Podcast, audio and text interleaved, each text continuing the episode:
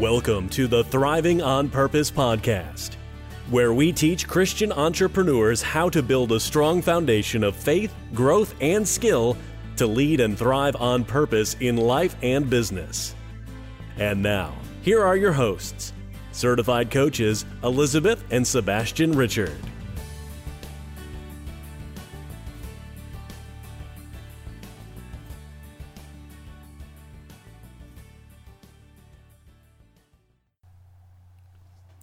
Welcome, everyone. So glad you can join us for another episode of the Thriving on Purpose podcast. Today, we're going to talk about God's kingdom purpose for man, and this is going to be part two. So, we're going to focus on the fall of man and the covenants of God.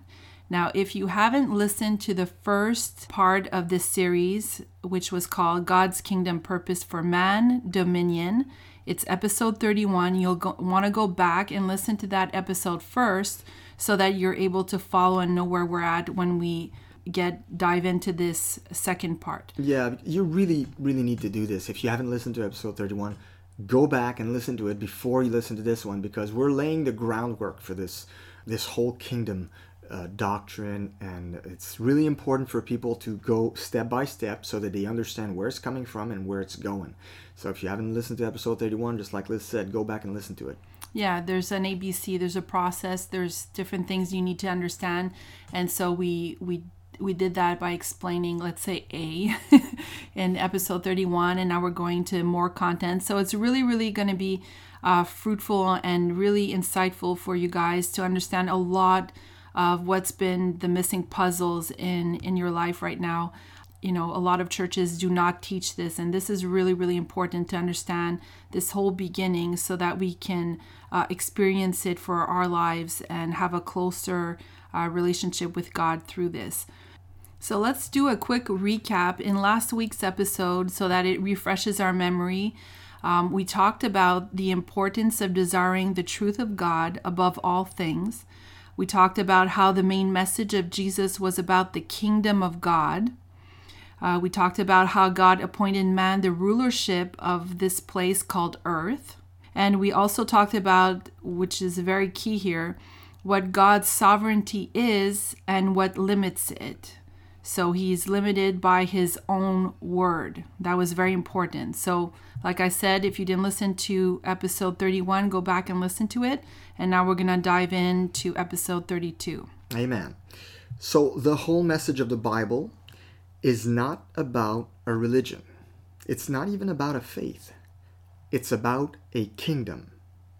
You see, the whole Bible is an epic story about a kingdom and its king, that would be God, the citizens of the kingdom, that would be us, the loss of that kingdom to an enemy, that's Satan, and the following enslavement of the citizens, and the ultimate reconquering of the kingdom by the king himself in the person of Jesus Christ to redeem and free his citizens and ultimately make them heirs of the kingdom and basically make them his children okay? So it's a it's a big it's a big epic story. The bible's an epic story from genesis to revelation and it's about a king his kingdom his children and an enemy that stole that kingdom. So as we lay the groundwork of this understanding in the first episode and in this episode we are we will continue laying the groundwork keep this in mind okay? Keep what i just said in mind. And last week, we left the episode at the end with a cliffhanger question. And the question was this With man officially in charge in the earth realm, what did this imply when man fell? So today we'll dig into this question and more than that, okay? But we'll start by talking about the fall, the fall of man. I mean, if there's a doctrine that we've heard time and again in our churches and uh, everywhere around us, uh, in the Christian Christian uh, Christianity, it's the fall that we're fallen, that we need a redeemer. Uh, that's baseline. That's mainstream doctrine in Christianity. The only thing is that we are not told everything that we've lost.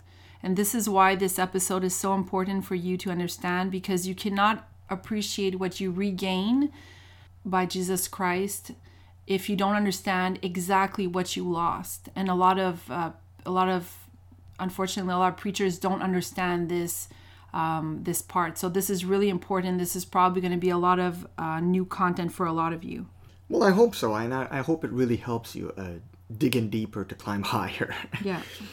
So we've all been taught, like Liz just said, that the fall, like I just said, that the fall is when we sin. Uh, so when we sinned or disobeyed, that's that's when the fall happened for man. Okay, and and when we disobeyed, when we fell, that's when sin entered the world, and with sin, separation from God, and ultimately, death. So that that is mainstream. We know this. We've heard it time and again. So it's true. Okay, but the fall encompasses even more than that. Okay? Here's a question for you. Speaking of the fall, what did man fall from? I mean, we call it the fall. There must be a reason why we call it the fall. So, what did we fall from? You know, some would say that man fell from grace. Some would say that man fell out of relationship with God. Others would argue that man fell from perfection into sinfulness. That's also true. They are all true things. Okay, all these things are true. So while these all apply to the event of the fall, the ultimate fall of man was a fall from dominion. So jot that down. The fall of man was a fall from dominion. So man fell from dominion, and everything else fell with him as a result.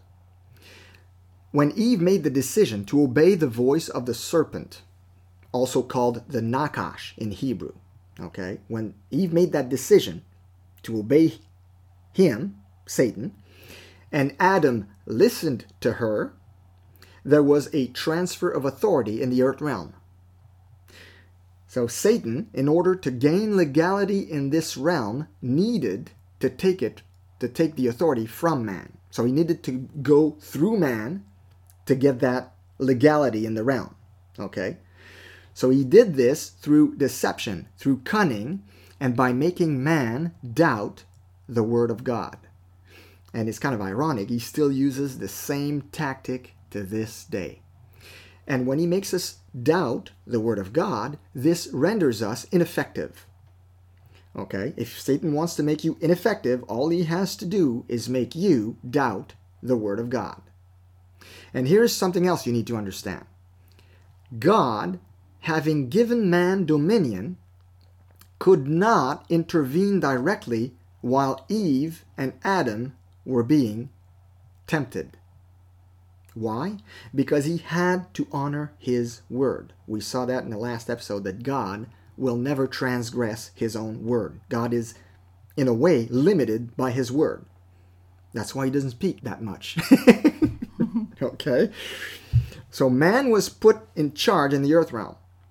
So did God have the power to do it? Of course he did. We know he did. But he didn't have the legal right being limited by his own word.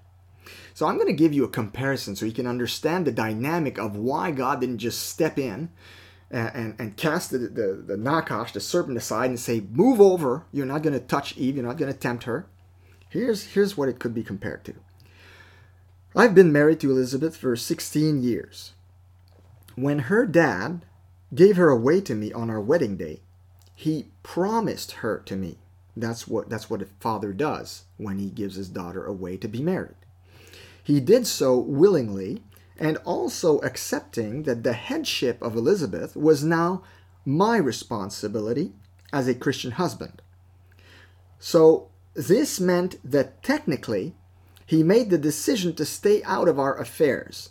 He transferred his authority unto me. This is why he respects our life decisions. Whether it's about where we live, the house we choose to buy, how we spend our money, or where our kids go to school. Whether or not he approves our decisions, he respects them. If he butted in all the time, he would be breaking his own word and, in a way, his own promise. So he would be acting as if he had not given her away. He would be breaking his promise. And just a parenthesis here, maybe that's why mothers-in-law meddle so much because they don't give anyone away. the father does the father does the giving away the promise, but the mothers-in-law they don't give it. They, they didn't agree to that, so maybe that's why they meddle so much. I'm just joking here. All this to say, getting back to the dynamic of the father-in-law giving away his daughter to me. You see, if we consult him on any matter, whether it's about you know the house we want to buy or where we'd like to send our kids to school, he will gladly be willing to help or advise us or give us his opinion. He would gladly do it because we invite him to do so. But my father-in-law, bless his heart, has never butted in, and not to any extent anyway, where he would be breaking his own word. And uh, I think that's when it, what any good uh, father-in-law, Christian father-in-law should do. And it's see, it's, it kind of shows you the dynamic. That's why God didn't butt in when He had given authority to Adam, okay, in the earth realm. Yeah, and the same thing when you exactly for for those of you that don't understand this part is that by my father giving me away to Sebastian, he's also saying to Sebastian that he's responsible for taking care of me, but not just providing financially it's also spiritually it's also in all the decision making so he doesn't have that power anymore to tell me what to do or to uh, you know be part of those decisions because i ultimately am now um, you know one with my husband and i have to make those decisions with my husband right? So that's in the context of marriage. And, and you know this was really big for me to understand when i when I was studying kingdom with Sebastian is, you know, we always think, well, you know, God is almighty, is powerful, he can do whatever he wants. So, you know, why doesn't he do this? Why doesn't he do that in my life? And if God is good, then this and that. And, you know, we question ourselves, uh, we question God on these things oftentimes. And so that's why it's so important for you to understand the whole dominion part because God is so powerful and mighty. And he can't go against his own word. He can't break his own word. So if he says that man has dominion, um, you know, he has to respect what he said. So this is what you need to understand. So in certain circumstances, he can't intervene because of that because he said a certain thing can't go against his own word yeah and, we, and we'll uh, we'll dig into that as we go in this whole series which i don't know yet how many episodes we're going to do on this, but it, it, we're far from done. And we're going to talk about all this. We're going to talk about how we basically unshackle God from this um, dominion thing when we want Him to intervene. How to do it? It's through prayer. We're gonna we're gonna undergo all these teachings as we go, so you guys really get a good grasp of hey, God is really really good.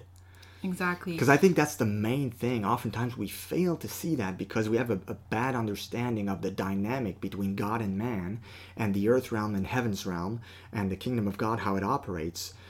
Oftentimes our misunderstanding uh, of how this should be brings us to think that God gave my mom cancer. God made me lose my job. Uh, God uh, didn't heal a certain didn't heal my child and my child died so then we say, and then we kind of feel forced to but nonetheless, in spite of all this, God is good. You know, His will be done. And, and that is a wrong, a faulty thinking of how who God is, first of all, and what His goodness entails. So we, we have to kind of readjust our and aim. what and what part we have to play in and this. what part we have to play in this. Most people don't understand. Yeah, yet. and we'll look at all this during the series. It's going to get real exciting, guys. Not in this episode. This episode is going to be exciting on its own, but we're not going to tackle this thing uh, just but yet. I just wanted to re-mention that because you said earlier when you were talking about Adam being tempted, and you said, did he have the power to do it? Did man? Did God have the power to intervene? And um, you know, and you're Absolutely, saying and yeah. you're saying he's being limited by his own words. So for a lot of people, that could be kind of mind puzzling. It, like it is, how, yeah. It can be my like, well, if he has the power and he's like, why didn't he just barge in there and, and just stop all this from happening, right? Yeah. And uh, we're gonna understand the dynamics of all that as we go along. Okay. So, uh, so this example, I hope, of the father-in-law thing, I hope it helped you to understand a little bit more. So, God didn't intervene when the serpent came to tempt Eve. Okay, but God, by giving man dominion, had what we could call a non intervention clause in his contract with man. So he was bound by his word. We, we saw that. Uh, we also saw how he could have easily stopped Eve. I mean, he's God. It's just like it would have been so easy.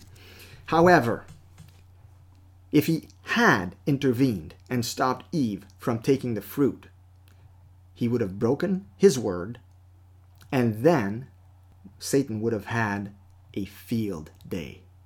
And I mean big time. And I don't even know what the implications would have been because I think it it's over my the limits of my upper theological knowledge to understand what would have happened if God had broken his word then mm-hmm. to step in. Would we have seen the fall of God?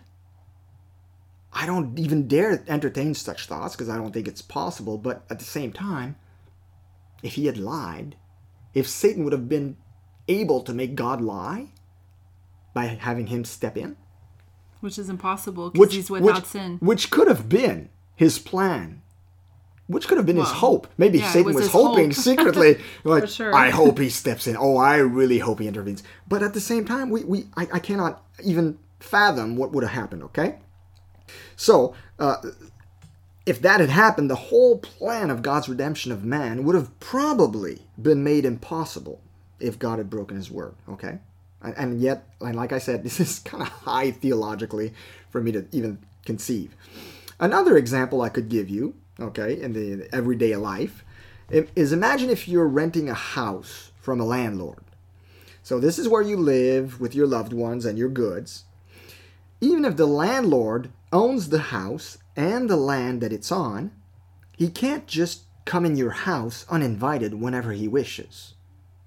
Every renting agreement comes with a special clause that the landlord cannot come in your house whenever he wants. You have to invite him in, even if he owns the house. You have legal rights in this house, even if the house doesn't legally belong to you. He can only come in when you give him permission.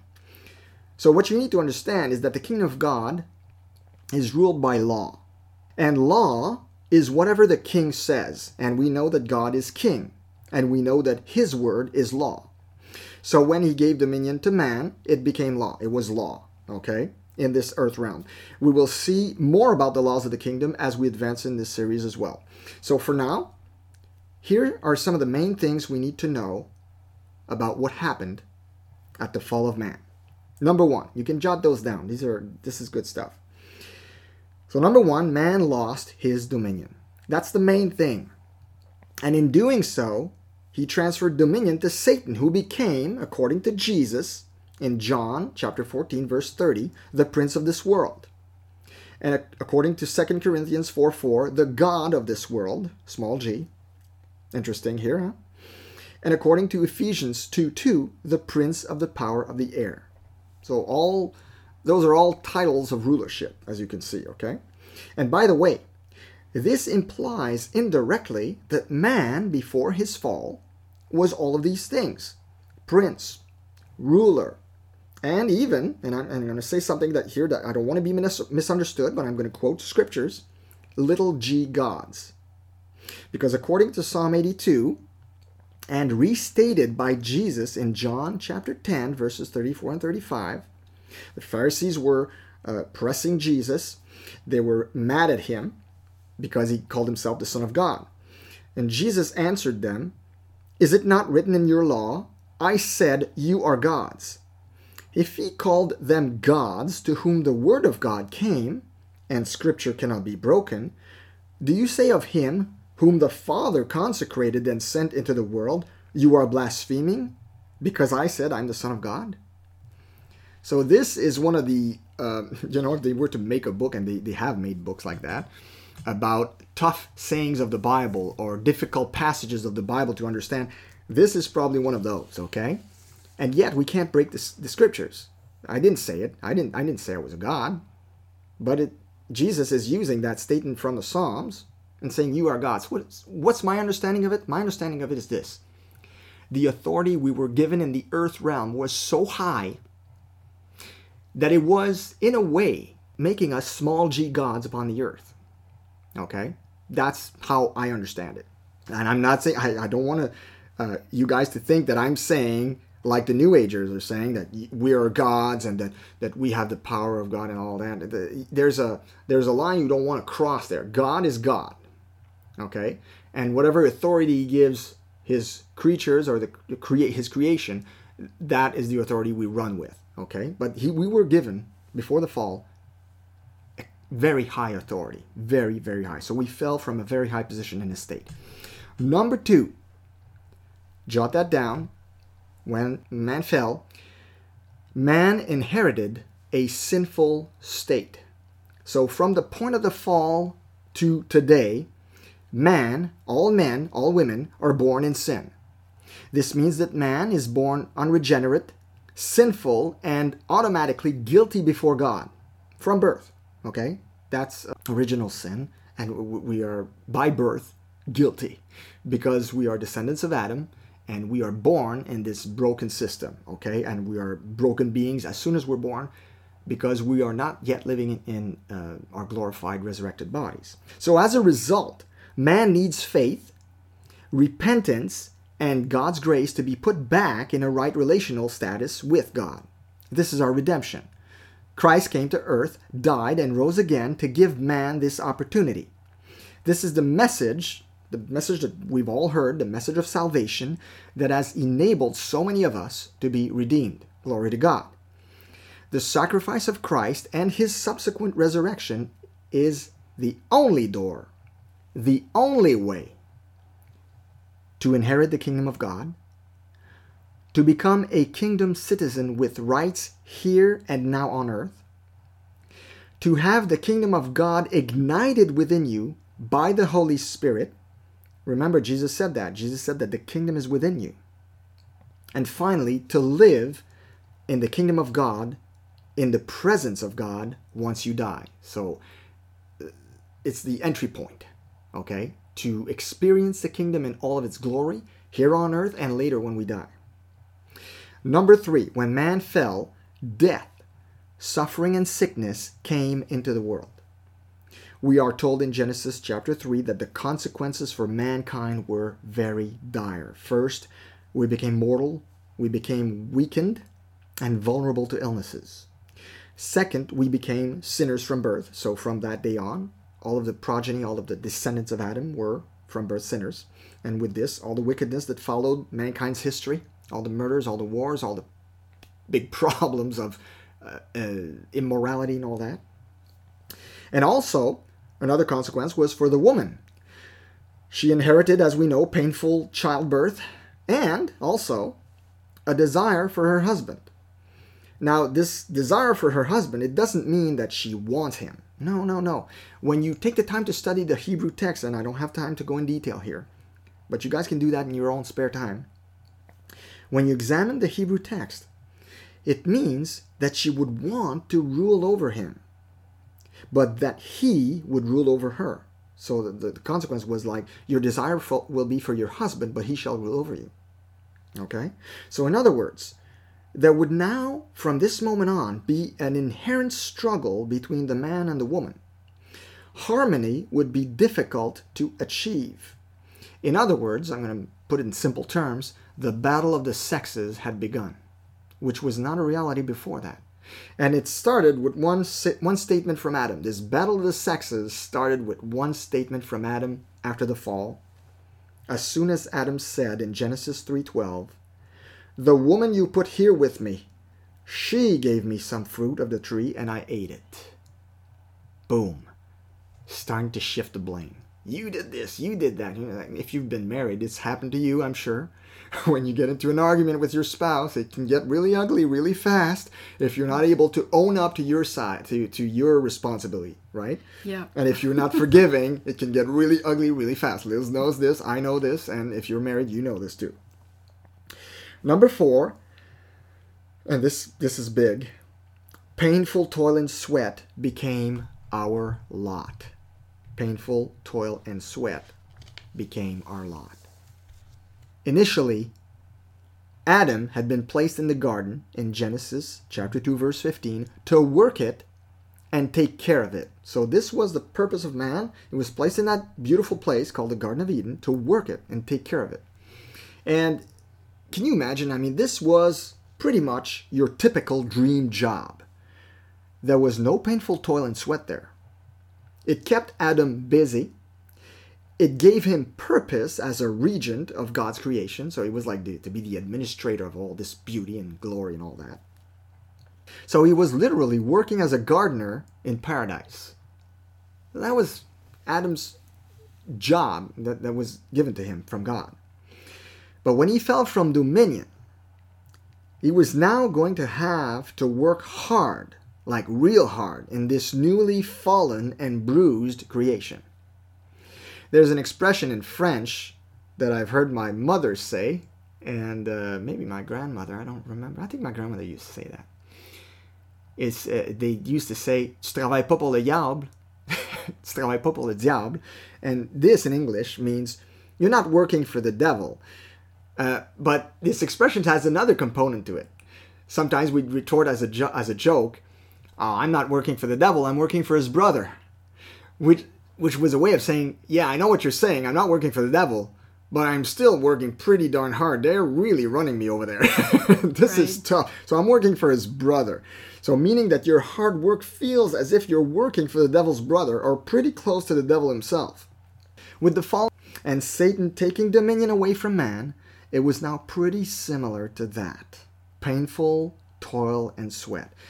Genesis chapter 3, verses 17 to 19 puts it this way. This is the consequence to Adam. To Adam he said, Because you listened to your wife and ate fruit from the tree about which I commanded you, you must not eat of it. Cursed is the ground because of you. Through painful toil you will eat food from it all the days of your life. It will produce thorns and thistles for you, and you will eat the plants of the field. By the sweat of your brow you will eat your food until you return to the ground, since from it you were taken, for dust you are, and to dust you will return. So there's also the curse of death there that's associated in this whole paragraph. It's a very dire consequence of the fall. So since that day, we have been operating under an earth curse system, I guess we could call it that, an earth curse system, that causes us to have to painfully toil and sweat to obtain our sustenance. If you're an entrepreneur and you don't know this, well, give me your recipe. well, I mean, we like if you've been working a job nine to five, you know this. If you're an entrepreneur, there's a joke that says an entrepreneur is someone who works 80 hours to avoid 40 for someone else. Well, this is all a lot of hard work just to get, you know, to obtain your sustenance and then some. If you're an entrepreneur and you're very successful, you're going to have more than more than enough, but it's still going to demand a lot from you. And just keep on listening to this series because as an entrepreneur, eventually as we uh, oh we have good news. There's good stuff yeah, coming. I'm giving you the bad now. Yeah, kind of like the bad. We're going to get to the good stuff and you're going to see how you can apply it as an entrepreneur uh, as a christian believer uh, whether you're an entrepreneur or not, you'll be able to apply uh, a lot of this to to have good come in your life. Yeah, we're gonna get we're to the get good to stuff when we reach the New Testament. Right now, in the the Old Testament, it's a bit hard to listen to, but you need to really get a good grasp on what we lost. Okay, before you understand what Christ gave us back. And exactly. we're going to get to that in the next episode. And so keep that in mind by all means. Don't tune us out. Don't go like, man, this is so negative. I just feel so depressed now. I'm going to leave this podcast. They're depressing me. Please don't do that. Just stick around. Good stuff is coming, but I'm laying the groundwork in the first and second episode so that we can really build on something solid, okay? Because I want you to have good knowledge, knowledge that you're going to be able to build upon. And for that, we need to build a foundation solid, okay? So we'll just keep going, okay? So, like I said, under this earth curse system, which Satan rules, it's been excessively difficult for man. Okay? So you need to painfully toil and sweat and fret and stress over money, food, clothing, and shelter. That's what we've been used to doing, right? Uh, and sometimes uh, I used to call that with uh, Elizabeth, I used to tell Elizabeth, I called it the beast system. Uh, other Another pastor we listened to, he calls it um, the um, painful uh, toil and sweat and, and uh, the anyway, there's broken systems, all kinds of terms you can use to describe it. So, under this broken system, only very few are actually able to do enough, run fast enough, gather enough, make enough money to get ahead. That's just the way it is, right? I'm, I'm just describing what we've seen since our birth, right? All around us. Unless you were born from a family of millionaires and you inherited. I mean, if you're a regular citizen, you've, you've noticed that it takes a lot of work to get ahead. There's a well known radio host in Montreal I used to listen to when I was about, I don't know, maybe 19, 20 years old. I really liked him. He was funny. And he was also good and truthful. Uh, it was a call in show, and once a lady was calling in, and he was having a discussion with her. He says, he says, Lady, you'll notice that we're often told in high performance seminars these days, go for it, you can do it. The only problem I've identified from this seemingly encouraging, encouraging statement is that it doesn't take into account that only one in 1,000 can actually go for it and do it. And he was putting that forth, and I, I used to laugh at the time because I, I myself was struggling, and we were in a recession back then, and it was back in 1993 or something, and we were in a recession, and I, I was having a hard time finding a job. So I would laugh, ha ha, funny guy, funny guy. It's true. It's only one in a thousand who actually makes it, blah blah blah. But you know, he was maybe exaggerating, but still, I mean, you could you can tell it takes a lot of work to get ahead in this broken system, in this painful, earth cursed system. Which is not what God wants for you. Which is not God's will for you. Exactly. Very well put, Liz. And as we will see later in much detail, Jesus came to set the captives free and to give good news to the poor. That's from Luke 4:18.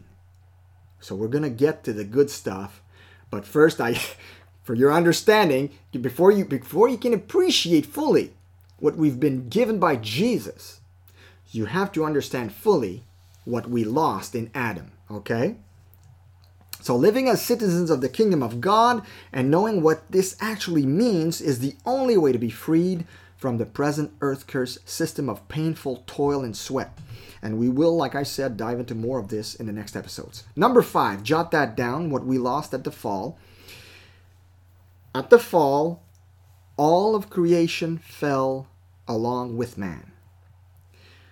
When man fell, all of earth's creation fell. Thus began things like spilling of blood, illness, predator and prey, because I, I don't believe that in Eden you had lions, you know, running after zebras and killing them. Uh, death and life cycles. I think this is all consequences of the fall. Okay? Romans chapter 8, verse 19 says, For the creation waits in eager expectation for the children of God to be revealed. To be revealed in glory. Okay? And Romans 8, just a little lower, Romans 8, 22 to 24 says this we know that the whole creation has been groaning, as in the pains of childbirth, right up to the present time. Not only so, but we ourselves, who have the first fruits of the Spirit, groan inwardly as we wait eagerly for our adoption to, son- to sonship, the redemption of our bodies. For in this hope we were saved. So, Paul is talking about the already and not yet tension. So, yeah, we're already benefiting from great uh, graces and, and, and blessings from God, but at the same time, we haven't entered yet in our full glory. So, we're still uh, groaning and hoping for that. That's our hope as believers. And the whole of creation is waiting for the manifestations of us coming into glory. Isn't that amazing when you think about it? So, when man is fully comes into full glory, the whole of creation will be fixed. Okay? It's going to be a beautiful thing. So, this earth realm is suffering, just as we are since the fall. It is waiting eagerly for our manifestation because we are the rightful heirs of dominion here. Okay? Not the devil. We're the ones for whom this whole realm was created. We were rightfully the rightful heirs of this dominion. Okay? So while we are able to take back territory right now from the enemy, we're able to do that right now, our full manifestation will be completed at the second coming of Messiah. Okay? But and, like I said, this this right now thing we'll talk about later in another episode. But right, let's keep going as the consequences of fall. Number six, jot this down. Man basically, when he fell, when he sinned, gave credence to the words of the devil, kicked God out. That was a way for us to kick him out. We, we kicked God out of this realm. Okay? So when the woman chose to obey the voice of the serpent and man followed, they transferred the ownership of the earth realm to Satan. They kicked God out when they opened the door to Satan. Now, when man was in charge, he welcomed God in the earth realm. It was a partnership. It was a great thing. It was a, a, the, the relationship wasn't bruised. The relationship wasn't broken, and it was wonderful. But with Satan now legally in charge through our disobe- disobedience, man found himself living under the legal jurisdiction of a new ruler of the earth realm. And God found himself on the outside looking in, fully capable to intervene, as we've seen before, but bound by his word and in need of a plan to rescue mankind from this mess. And God did have a, man, uh, a plan. Nothing takes God by surprise. So he made provision for that in case. God is no fool. So, this and so much more is why we desperately needed a Savior. Okay? This is very, very important. And number seven,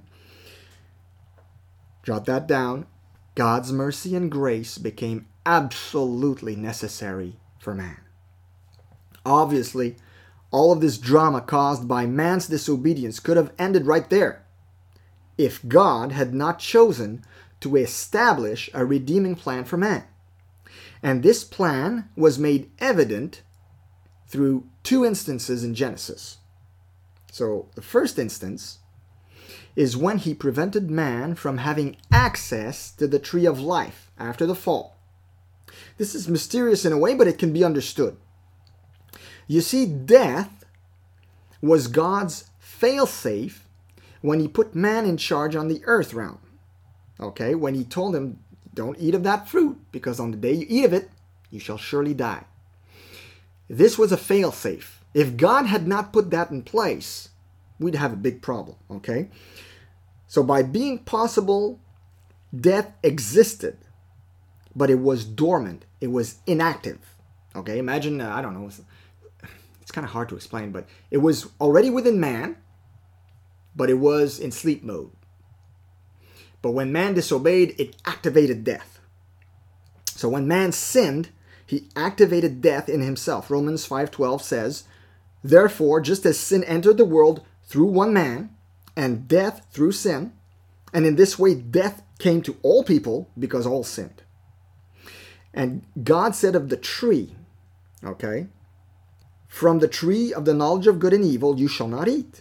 For in that day that you eat from it, you shall surely die. And God's word is binding. When God says a thing, it's it's true. You can you can bet your life on it. It's true. So you see, death was dormant in man and would have remained dormant within man forever if he had not sinned. But when man sinned, God's failsafe, that was God's failsafe. I know it's a curse, death is a curse, but it's also a failsafe. It was activated within man. Why is that? Well, Death, although it's seen as a curse, was necessary to give man a chance at redemption. So it was a crucial provision when God also said in Genesis chapter 3, verses 22 to 23, The man has now become like one of us, knowing good and evil. He must not be allowed to reach out his hand and take also from the tree of life and eat and live forever. So the Lord God banished him from the Garden of Eden to work the ground from which he had been taken. And he drove the man out, and he, uh, he placed on the east side of the Garden of Eden cherubim and a flaming sword flashing back and forth to guard the way to the tree of life. He didn't want us to touch that tree because the day we would have eaten that tree after what we did, we would have been in big trouble. So, this banishment from Eden, this banishment from taking of the tree of life, protected man from his own destruction. It kept man mortal. It kept man mortal. You see, by becoming mortal, man also became redeemable. Now, that's a very important theological statement here. Why? Well, it's quite simple. If man had been made to live forever in a sinful, fallen state, he would have been stuck if he had remained immortal he would have been just like the angels when they sinned and rebelled. See, the angels who sin and rebelled, they cannot be redeemed. It says in Revelation that hell was prepared for the devil and his angels. It doesn't say it was prepared for man. Okay, we could talk about hell another time, but I'm just saying. If we had eaten from the tree of life after the fall, we would have, we would have been stuck in this fallen state forever. Can you can you imagine that? No possible way of getting out of this sinful mode, this mode of That's sin. be- That would have been that would have been awful. So mm. God is good, hasn't He created that failsafe that is seen as a curse? That is a curse. Death is a curse. I mean, if you've had loved ones pass away, if you've seen them on the deathbed, it's not fun. It's not a fun thing. You know, it's troubling. But at the same time, it was necessary.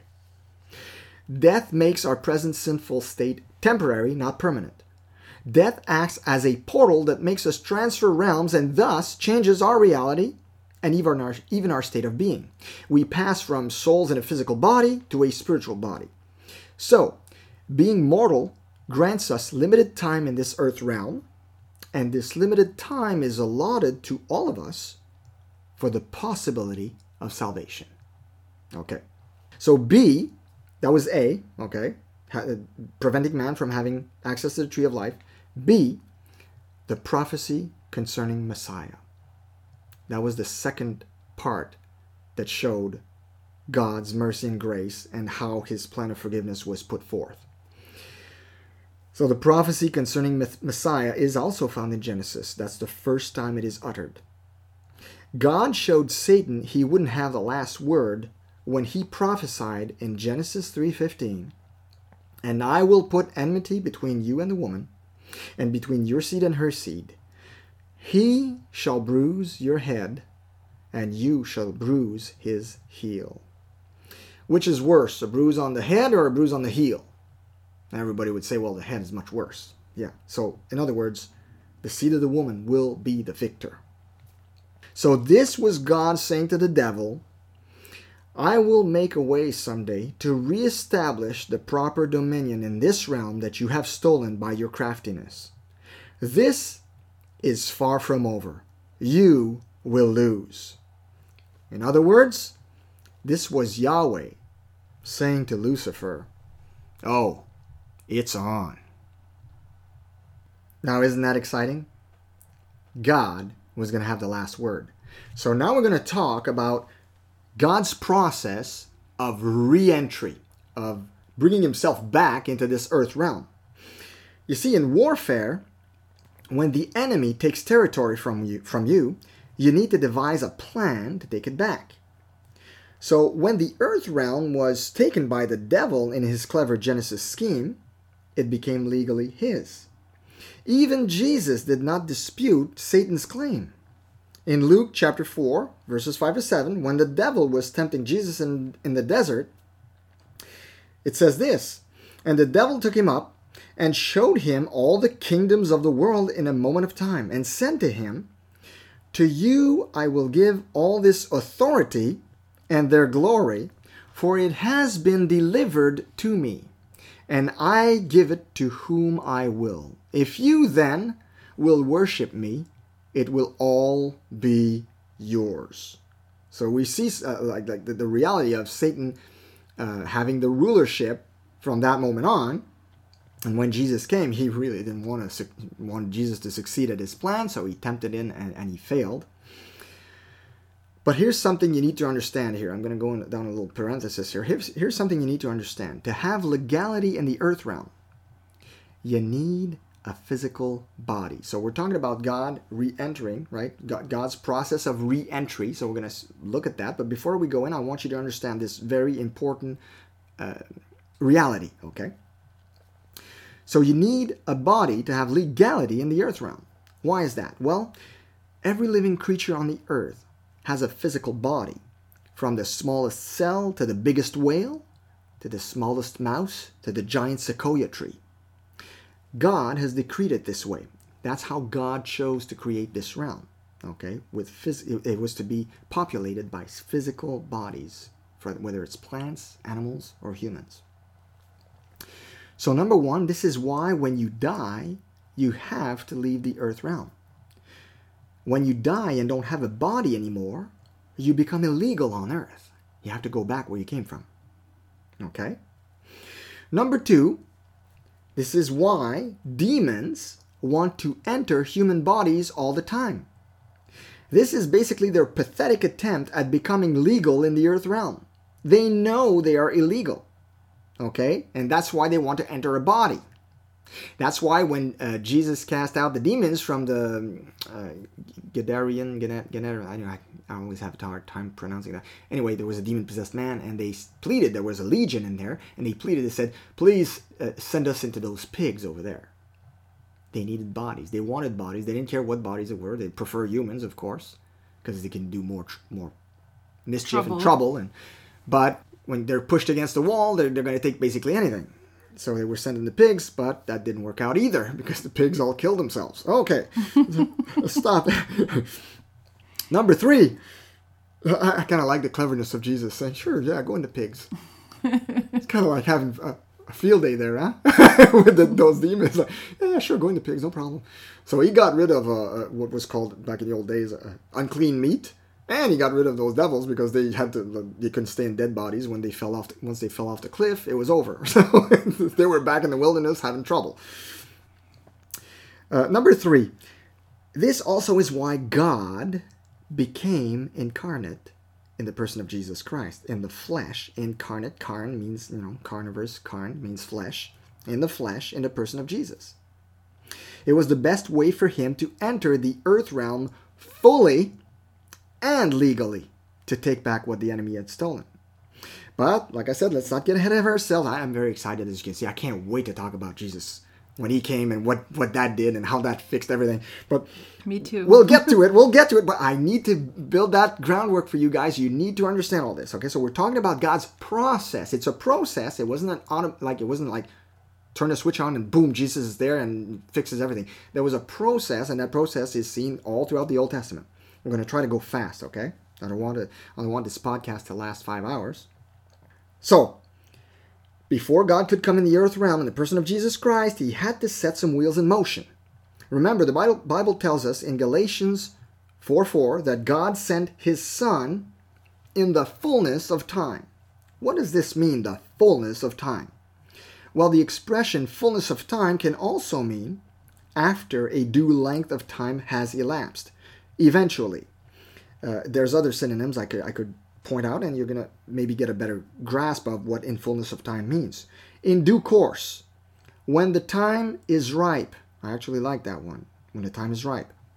Eventually, in time, in time to come, at a later date, one day, someday, sooner or later, in a while, after a while, etc. These are all synonyms of in the fullness of time.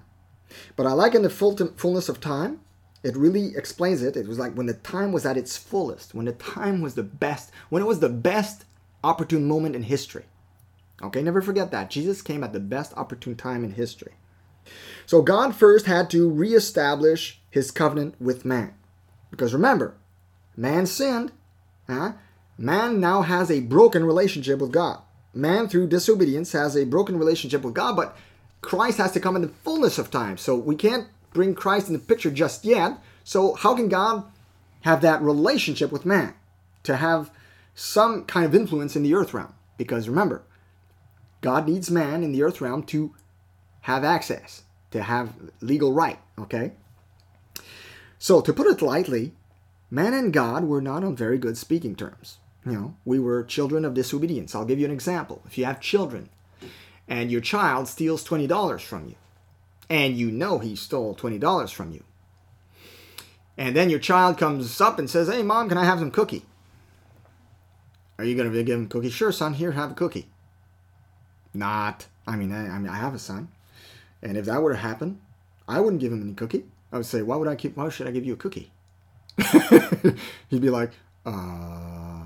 Do you have something to tell me? Do you have something to tell Anything you'd like to confess first? Anyway, you so before you give him a cookie, you'd have to fix the relationship. You would have to either apologize for the twenty dollars and give it back, or whatnot, or make amends for it, or whatever. Maybe work, wash my car, and then you can have a cookie. Anyway, what I'm saying here is that there was a broken relationship there. So and not only a broken relationship, but there was a process that needed to be done until Christ could come in the fullness of time. Okay? So God needed what we could call a few good men, okay, a few good men, that's an expression in the army, in the earth realm, to, over time, make his big move in the person of Jesus Christ to enter the earth realm and really shake things up. So that's where the covenants of God came into play. And we're going to look at the covenants of God. Remember, the title of this episode is The Fall of Man and the Covenants of God. So we're going to look at the covenants of God as fast as we possibly can. There's a lot of uh, meat here, but let's, let's just dive in. So, first, he chose Noah to get rid of the vermin on one hand, but also to reestablish his law of intent. Genesis chapter 9 is a reiteration of God's desire for man, found first in Genesis 1. And Genesis chapter 9 is after the flood. So after the flood, Noah comes out with his sons, and God uh, says to Noah what is called the Noahic, Noahic, covenant, and it reads as follows. So Genesis chapter 9, verses 1 to 3. Then God blessed Noah and his sons, saying to them, Be fruitful and increase in number and fill the earth.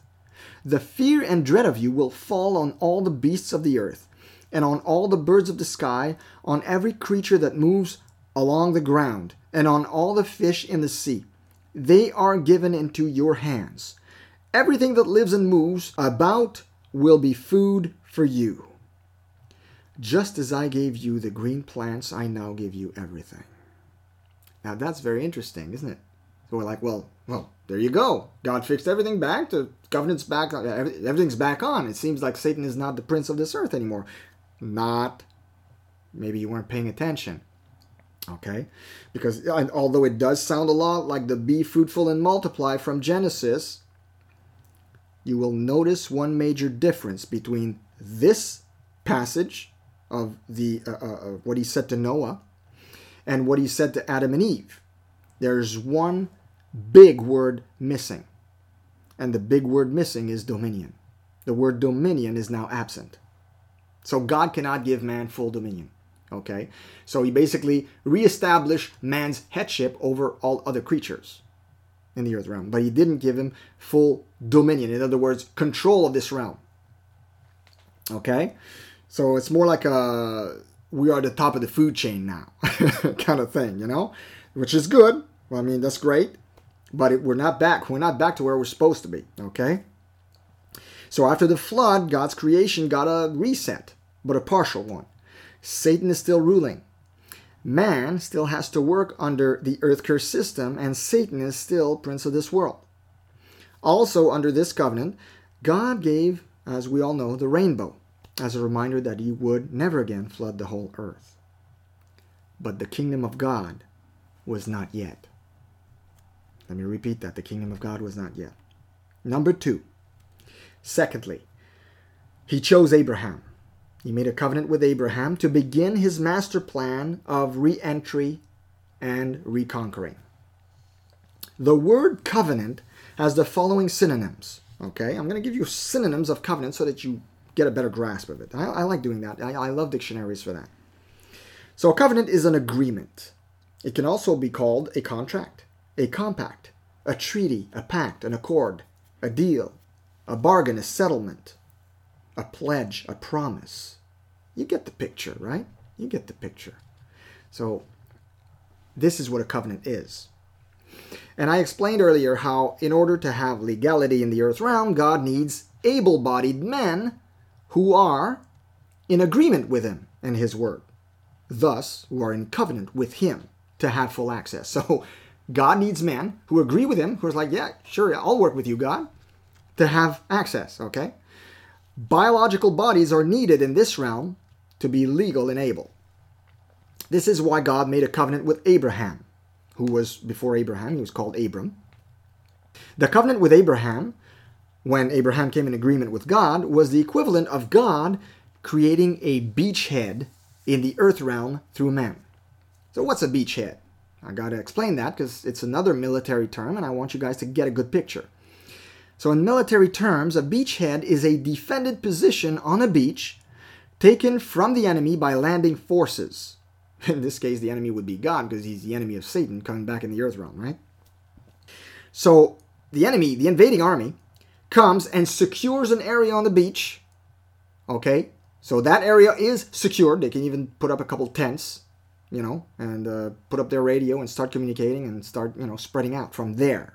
But you need first to secure the beach. You know, that's what they did in Normandy. They had to secure the beach before they could and, enter even farther. Okay? So, that's what God did in the earth realm with Abraham. He created a beachhead. The Abrahamic covenant is composed of three main things. Number one, the promised land of Canaan, which later became to be named uh, Israel, but it's that parcel of land that's been central in the scriptures. And Genesis 12:1, it says, "Go from your country, your people and your father's household to the land I will show you." Okay, and he promised him uh, uh, that land was to be um, conquered through Moses. Okay, the promised land, it became the promised land. Number two, the promise of numerous offspring in Genesis 15:5. So he took Abraham outside, he took him outside and said, Look up at the sky and count the stars, if indeed you can count them. Then he said to him, So shall your offspring be. So you're, you're gonna have there's gonna be lots of descendants from you. And what's great about that is it's not only uh, there's gonna be more people born, but they're gonna be people who are gonna be in agreement with me. Okay, that the covenant, the Abrahamic covenant, was a promise of, hey, not only you're gonna have a lot of sons and daughters and grandchildren coming from you, but these are gonna love me and worship me and walk with me. Okay. Uh, number three, the promise of blessings unto the world. That's Genesis 12, verses 2 to 3. I will make you a great nation. I will bless you and make your name great, and you shall be a blessing and in you all the families of the earth shall be blessed. So again, we see uh, believers, you know, when they spread the message of the scriptures, and that message flows through them and spreads from one country to the next, to the next, to the next. It's called it's called good news for something, right?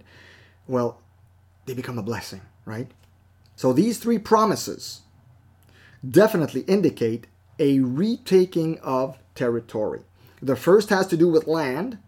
The second has to do with growth in numbers, right? Many offspring. And finally, the third has to do with positive influence and expansion. Okay? To be a blessing, to, the, to the, the name becoming great, and be a blessing to all the, the families of the earth shall be blessed. So this is very interesting. You see, the whole idea of creating the earth realm was for God to create what we could call a colony of heaven in a different realm. Because that's what the kingdom of heaven is. It's basically God creating a new realm and saying, I want to populate this new realm, but they're going to be like a colony of heaven. It's going to be an expansion of my kingdom in a new, different realm. So he was excited. God, when he created the earth, heaven and earth, was, he was excited. This must have been amazing. I mean, So you could compare it to the Commonwealth, you know, the British Commonwealth. Every country in the Commonwealth is a colony of Great Britain. The Commonwealth was Great Britain spreading its influence abroad. I and Elizabeth, we both, we live in Canada. Okay? We are part of the British Commonwealth. On our money, we still have the picture of the Queen of England. We are a colony of Great Britain. So is South Africa, Bahamas. The Bahamas, and there are so many other places where England spread its influence and conquered some territory, which became part of the Commonwealth. So, Earth is a colony of the kingdom of God. We were colonized with the rulership of heaven. This is why in the Lord's Prayer we say, Thy kingdom come, right? Thy will be done on earth as it is in heaven. And it's interesting to note that when Jesus taught that prayer, his disciples had asked him, Teach us how to pray. And Jesus was on earth. And the Holy Spirit had not shown up yet. So he taught them to pray, Thy kingdom come. Right. Thy will be done on earth as it is in heaven. It's fascinating, isn't it? We'll get to that in later episodes. You'll see it's really good stuff. So, after the Abrahamic covenant, men who followed the faith, okay, so men who were born after that covenant, who also followed the God of Scripture, began calling themselves sons of Abraham. This is to say, we are sons of the promise. But what promise? Ultimately, this promise had to do with kingdom expansion and influence through territory, descendants, and influence. So the covenant of God with Abraham was crucial. Crucial, okay? You cannot conquer anywhere unless you create a beachhead. So that was God creating his beachhead. But the kingdom of God was not yet. Thirdly, third covenant, he built up the pillars of the kingdom by establishing Jacob, who was later renamed Israel, and his sons. So Jacob then came in the picture. He was renamed Israel, through whom God established the 12 tribes of Israel, who are his 12 sons. Okay? God was solidifying his retaking of territory by establishing 12 tribes named after Jacob's sons. The promise to Jacob reads like this in Genesis 35, verses 10 to 15. And God said to him, Your name is Jacob. Your name shall not be called Jacob anymore, but Israel shall be your name. So he called his name Israel. Also, God said to him, I am God Almighty. Be fruitful and multiply. Again, that, that command from Genesis, see how it's so consistent with God's character. Be fruitful and multiply. A nation and a company of nations shall proceed from you, and kings shall come from your body. So God already knew that there would be kings in Israel. Okay, even if the even if the people had not yet asked for a king, just a little parenthesis like that. The land which I gave Abraham and Isaac I give to you, and to your descendants after you I give this land. Then God went up from him in the place where he talked with him. So Jacob set up a pillar in the place where he talked with him, a pillar of stone, and he poured a drink offering on it, and he poured oil on it. And Jacob called the name of the place where God spoke with him Bethel. So God here reiterates his desire for his people to be fruitful and multiply, as we've seen. But he also mentions kings and nations, plural with an S. This is very interesting. Kings and nations. That's interesting. You see, the plan was moving along more and more towards kingdom vocabulary. As the as the, the God's reentry is moving along throughout history and his covenants, his diverse covenants, we see more and more kingdom vocabulary. But the kingdom of God was not yet. Fourthly, the fourth covenant he allowed his people to be made familiar with an earthly king. He allowed his people to be made familiar with an earthly king. When Israel begged God for a human king, God warned them through the prophet Samuel. Okay? But when they said, Give us a king to lead us, this displeased Samuel. So he prayed to the Lord. And the Lord told him, Listen to all the people are saying to you. It is not you they have rejected, but they have rejected me as their king. As they have done from the day I brought them out of Egypt until this day, forsaking me and serving other gods, so they are doing to you. Now listen to them, but warn them solemnly, and let them know that the king who will reign over them will claim as his rights. In other words, when a king comes to reign over you, you owe stuff to the king, and he can do whatever he wills with the people because he's the king. His word is law. His word, his word rules. Okay. So if they get a good king, great, they're going to be happy. If they didn't get a good king, eh, it could pose a lot of problems. So, in spite of Israel's rejection of himself as their king, God nonetheless made a covenant with Israel's great king David. So Saul was the first king, okay, and after that came David, as you know. And God made a covenant with David. In 2 Samuel chapter 7, verses 12 to 16, God says this to King David When your days are fulfilled and you rest with your fathers, I will set up your seed after you. Imagine that. He's going to bless his seed. Who will come from your body, and I will establish his kingdom. He shall build a house for my name, and I will establish the throne of his kingdom forever. I will, imagine that, I will establish the throne of his kingdom forever. I will be his father, and he shall be my son. If he commits iniquity, I will chasten him with the rod of men and with the blows of the sons of men. But my mercy shall not depart from him, as I took it from Saul, Now he's talking about Solomon, right? He's just telling David, don't don't fret, don't worry. I'm going to take good care of your son, and even farther than your son. Like your throne will be established forever. Okay. Uh, so. Uh, my mercy shall not depart from him, as I took it from Saul, whom I removed from before you. And your house and your kingdom shall be established forever before you. Your throne shall be established forever. That's in 2 Samuel 7 12 to 16. And we know that Christ is call, calls himself son of David. Christ was a descendant of David, and we know Christ sits on the throne. Christ is king, and his throne is established forever. So that's an amazing promise fulfillment right there. God allowed Israel to have an earthly king because even though they rejected him in the process, he knew that some good would come of it and that he could use this model to usher in his kingdom. It was good for the people to be made familiar with imperfect kings and kingdoms before they would be given a perfect king and kingdom. Okay, it was it was a a learning curve, if you will, for the people to have to deal with human royalty, a human king, imperfect, you know, with all its fallacies, before they could really truly appreciate the kingdom of God and the one true king who is perfect and sinless and blameless before God, Jesus Christ. Okay? So they would come to appreciate it more when Jesus came. And Jesus the Christ would be born from King's David lineage, right, as we saw. And he Jesus loved to call himself the son of David. He called himself son of man. He also called himself son of David. He never called himself, a preacher once mentioned that, I thought it was interesting, um, son of Abraham. Christ identified with a king. And I think there's something powerful there about Jesus Christ. He never called himself a son of Abraham. Because he was to deliver the promise, he was not to inherit the promise. Right. See, uh, the sons of Abraham inherited the promise. He was son of David. But the kingdom of God was not yet.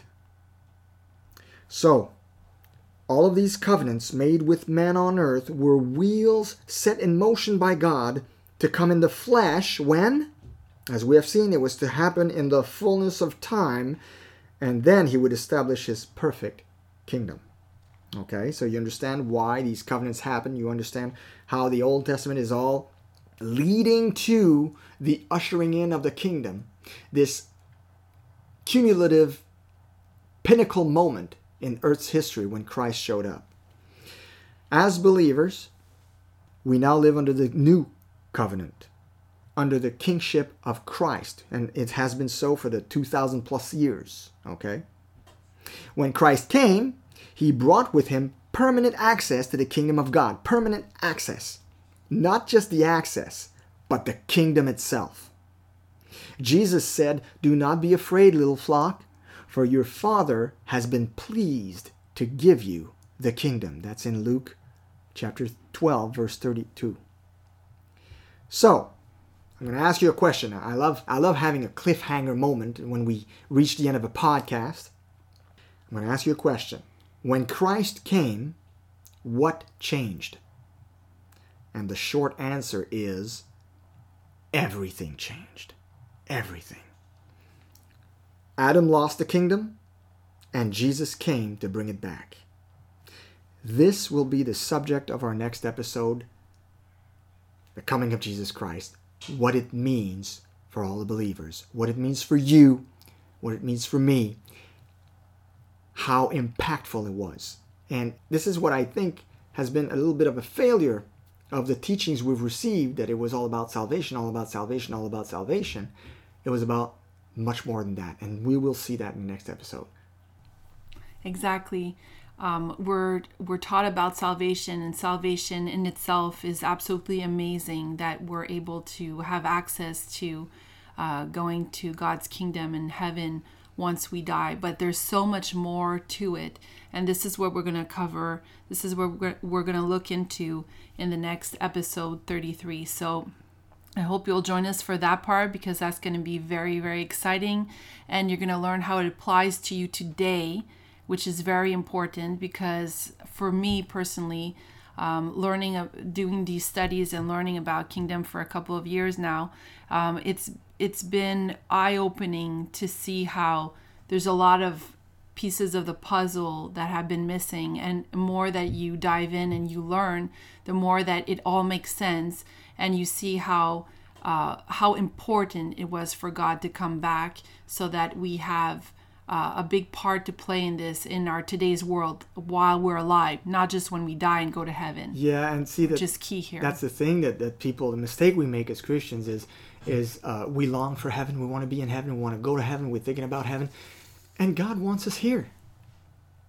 That's where God wanted that the earth was made for man.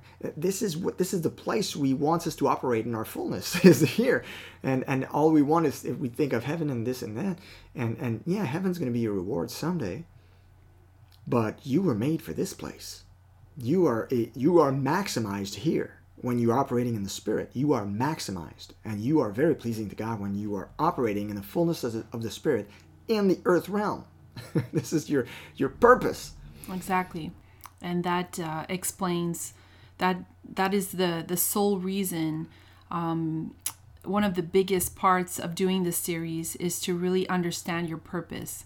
So I, I we can't you know go into detail with that because that's going to be another episode. And we can't fully understand our purpose unless, as believers, we understand how the kingdom of God operates and what it means to the believer.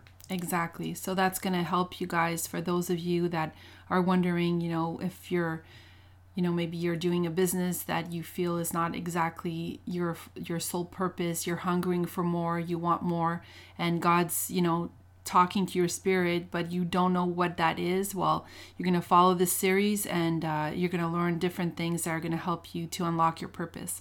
So we thank you for joining us on this uh, episode, and we hope that you're going to join us next week for episode 33. So be blessed. And thrive on. Thanks for listening to the Thriving on Purpose podcast. Be sure to visit thrivingonpurpose.com to access the show notes and to discover more fantastic content. Until next time, be blessed and may you thrive on purpose.